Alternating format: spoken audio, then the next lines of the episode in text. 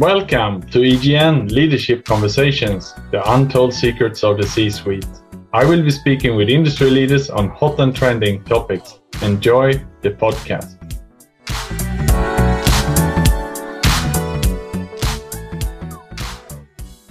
Today we have with us Richard Bordenave. He's the CEO with BVA Nudge Consulting. Richard is with us today to talk about how to break habits or exactly how to build or break habits with customers, employees, and yourself. But before we jump into the topic itself, let's welcome Richard. Richard, how are you today? I'm good, Nick. Thank you for welcoming me here.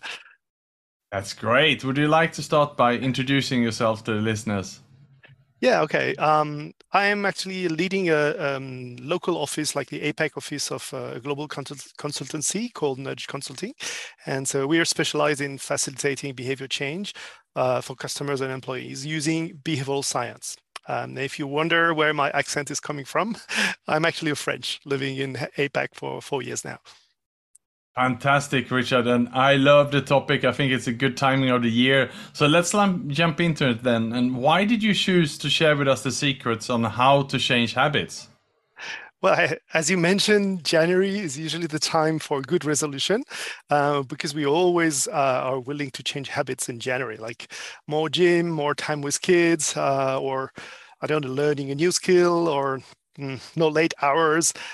The, the thing is, January is is what uh, behavioral scientists call a fresh start effect, because indeed it's actually easier to change habits when you start a new cycle.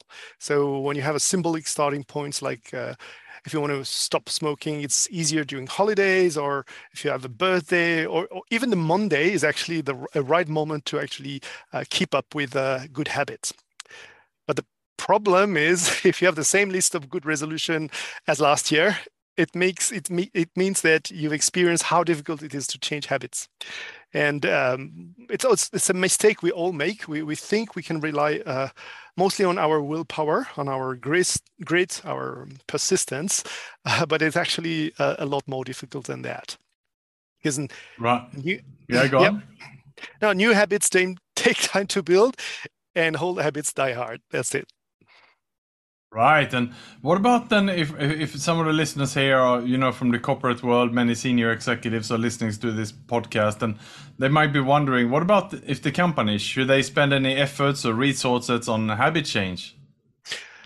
Well, if you think about habits as a mental shortcut, it's kind of a mini mini app in your brain uh, that automates some tasks while uh, you keep the, the most important uh, resource for uh, more important decision making, for example. So it's it, it, the positive side of habits is that it actually impacts your individual uh, performance, your efficiency, because you can dedicate your your uh, bandwidth to more critical tasks.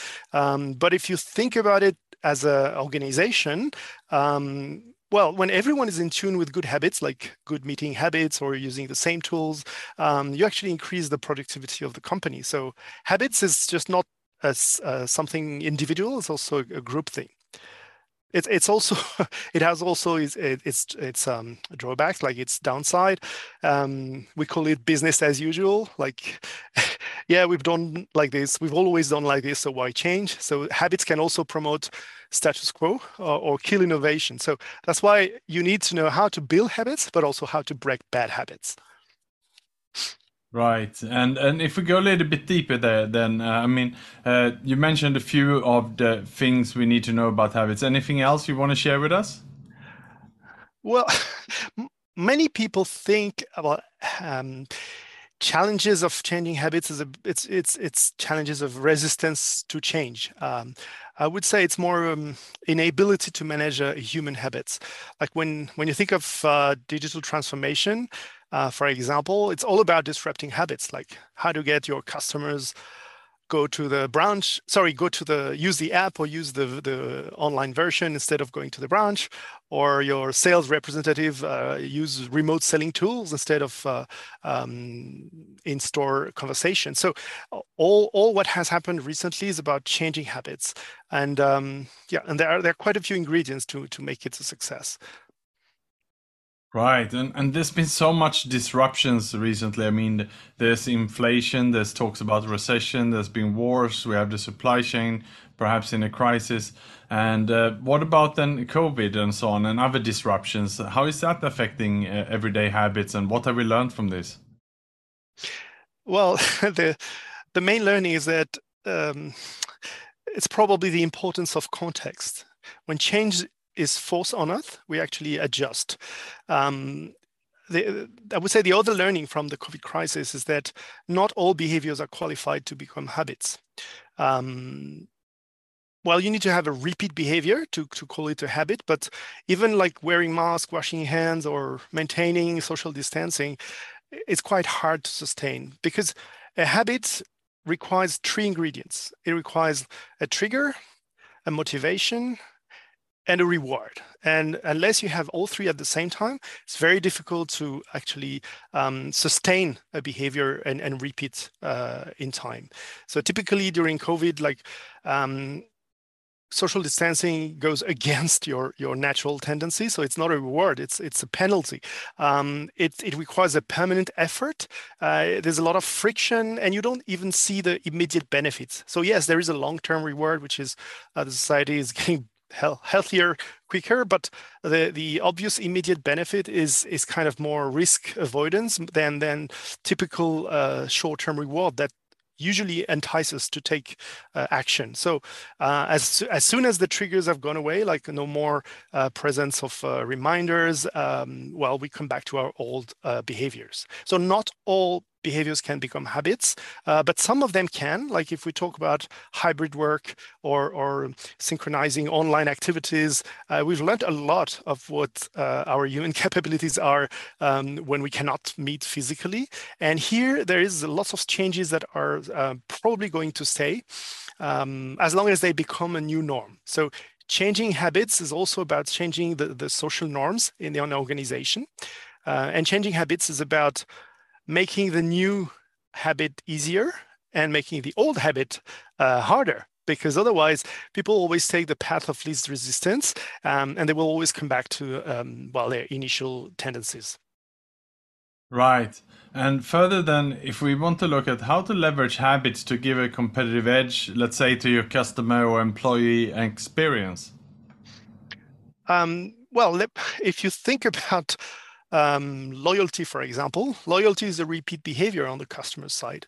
So um, it's a multiple trial. So every time you help your, your, your customers to reach their goals, uh, uh, you increase uh, satisfaction and, and you improve um, your, your, your business. So I'm, I'm sure yourself have some um, impact of uh, some of your customers' bad habits, like if they don't show up in time during the meetings or if they don't pay on time. So as soon as you find a habit that actually damages some of the uh, outcome of the customer experience, you can actually reframe it uh, by using some of the behavioral science um, tactics that uh, can help either work on the trigger or work on the motivation uh, um, or work on the reward. So all these elements all together can create a, a, a better customer experience and improve loyalty.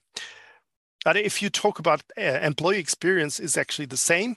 Um, if you talk about acquisition of new skills or uh, onboarding people on new tools, uh, mastery is a matter of repetition. So how do you create, how do you shape the context so that people um, make it easy for people actually to to use something new, which is always a struggle at start.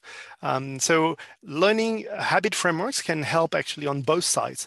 Um, and if you think of some of the future sustainability challenges that uh, are uh, disrupting our organizations. You talked about um, supply chain, but tomorrow it's about uh, uh energy, it's about uh, reusable packaging.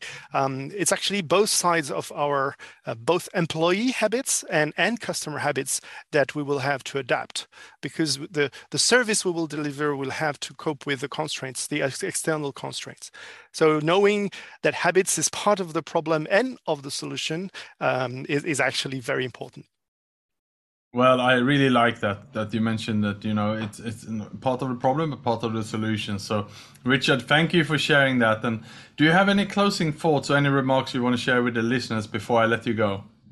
Yeah, oh, I would say before you change, you start of thinking changing habits. Like the diagnostic is critical. Like understanding what are the current habits, what are the new ones that you want to uh, promote, and understanding uh, the barriers that are at play with observation of the context. Not just uh, understanding motivations or, or what people say, just understand also what is what is around and and find probably differentiated approaches depending on the people or different depending on the places. Uh, so there's there's no one size fits all in habit change. It's it's all about uh, figuring out uh, the right target, the right audience, uh, the right moment, uh, and and maybe give also time for people to adopt uh, the change. Um, it's like when you learned um, biking or or running for the first time. Well, it takes a bit of time because before you get you get um, you make it a habit. Right. Thank you so much uh, to Richard for sharing with us today how to build or break habits with customers, employees, and yourself. Indeed, a topic that is very timely, as we said here in the beginning of the year. And Richard, thanks for sharing with us, with us that it's easier perhaps to uh, break a habit and uh, build a habit when it's uh, a Monday uh, or perhaps in the early year. So that's great. Thank you so much, Richard. And if anyone want to continue this discussion with you, what's the best way for them to contacting you? I think LinkedIn or BVA Nudge Consulting are online. So happy to follow up with anyone from EGN. And thank you again for uh, welcoming me here.